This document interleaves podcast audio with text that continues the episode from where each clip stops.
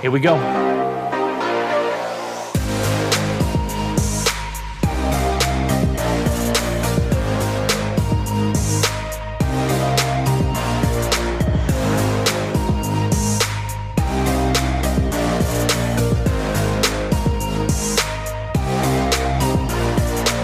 Hey there, folks. This is your host, Cameron Ivy of Privacy Please, and thank you so much for tuning in each and every week. If this is your first time, welcome to the show.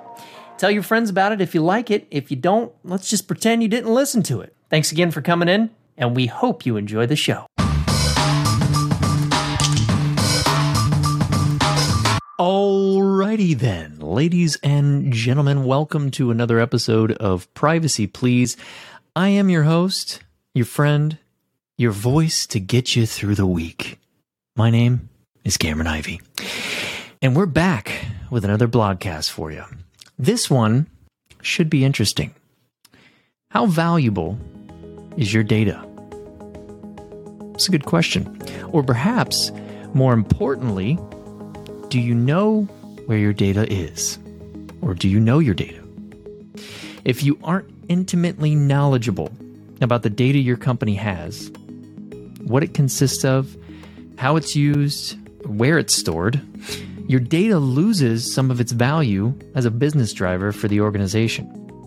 Not only that, but poor data management increases the risk of a data breach in both financially as a reputational loss. Now, to gain the most economic value from sensitive data and to keep it protected from potential cyber risks, not to mention meeting the criteria for data privacy and governance regulations, companies need to deploy an effective data management system. This provides visibility into the entire lifecycle of the data held within the organization. Now, of course, not all data management tools are alike, and not all organizations have the same needs surrounding their data management. Now, IT leadership and business decision makers must make informed assessments about their data management needs and build a strategic plan around how to best take each piece of information through its life cycle. To do that, you must know everything about your data. Separating the sensitive from the clutter. Hmm, sounds like a dark tale. Something. Anyways, not all data is created equal. That's fair. That email reminding you about your weekly office video conference is certainly important when you receive it. But after the meeting, that email is cluttering up your data repository. Many organizations don't bother to separate sensitive and important data from the clutter. This becomes troublesome when you need to collect data for discovery or receive a, a right to forget request from a customer. The clutter becomes noise in the data management process. Now, knowing which data is important to keep and which data can be deleted puts the data management lifecycle into motion. The next phase of the sensitive data management lifecycle, location, is arguably the most important. Now, location includes where the data travels in transmission, where it is in rest, and how long it, it's kept there. The overall location of data and the ability to identify that sets the purpose and scope to follow in all security and privacy activities. Bottom line, the most effective data management protection programs consist of the ability to report on the location of and types of sensitive data.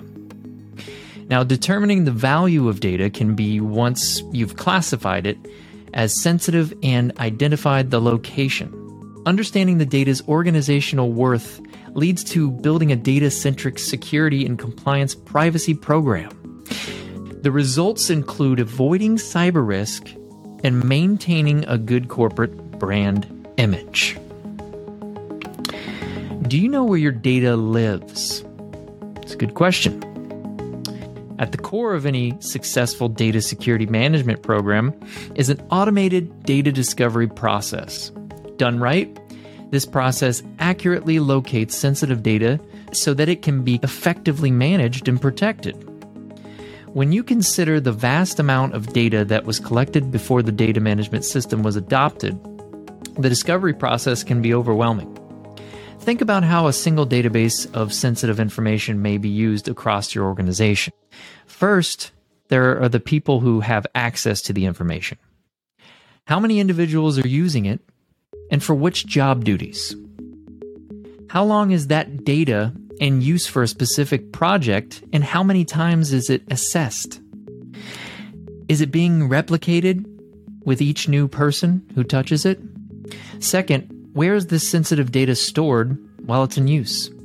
Most sensitive data is stored on workstations, file servers, databases, and cloud repositories, increasing in volume every single day.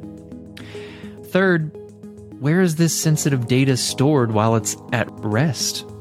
How often are individuals downloading a file from the cloud?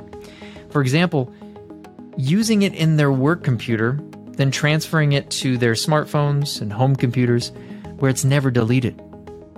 It isn't just the volume of the data that has increased exponentially over the years, but also the breadth of data storage vessels. How can you make informed decisions about protecting your data if you don't know where it lives and how redundant it is? The answer is you can't. You just can't. How many copies of the same piece of sensitive information are readily accessible? Accessible, access, accessible, accessible. Check me, check. Accessible within your network infrastructure. How accurate is your organization view of your sensitive data and how well can you separate the sensitive data from the clutter? The less visibility you have into your data, the more organizations will hesitate to implement automated protective actions. Accuracy is the foundation to making the right decisions about deploying a data discovery tool that will automate the classification of files while remediating data through actions such as deletion or redaction processes. So, how valuable is your data? You won't know until you accurately locate, classify, and manage your most sensitive data. The better you know your data, the more valuable it will become. Ladies and gentlemen, that is today's episode. Very short, very sweet. I hope you enjoyed it. I hope it made you think. Think deep about your sensitive data and how valuable it is for your organization, for yourself. And don't forget to protect what matters most because well, that's why we're all here, right? That's why we're in this community. If you have questions, don't feel free to don't feel free. Don't don't uh, don't hesitate to reach out cameron.ivy at spirion.com would love to hear from you if you know anybody that would love to come on the show that has a really good background in privacy and security send them my way we'll have guests lined up here in the next few episodes and uh, thank you again for tuning in and sticking around i'm cameron ivy over and out we'll see you guys next week I just wanted to thank all of you out there for tuning in each and every week, and to all of our amazing guests for coming on. I, I know that there are millions of other shows, and it means the world to have you with us on this journey. We are so grateful that you choose to listen to us each and every week. If you like the show, tell a friend, have them tell their friends, and then make maybe make some new friends along the way, uh, so we can continue to spread the word and keep learning together. Let's protect what matters most. And by the way, DJ can you go ahead and drop that outro beat and keep it classy? We'll see y'all next week.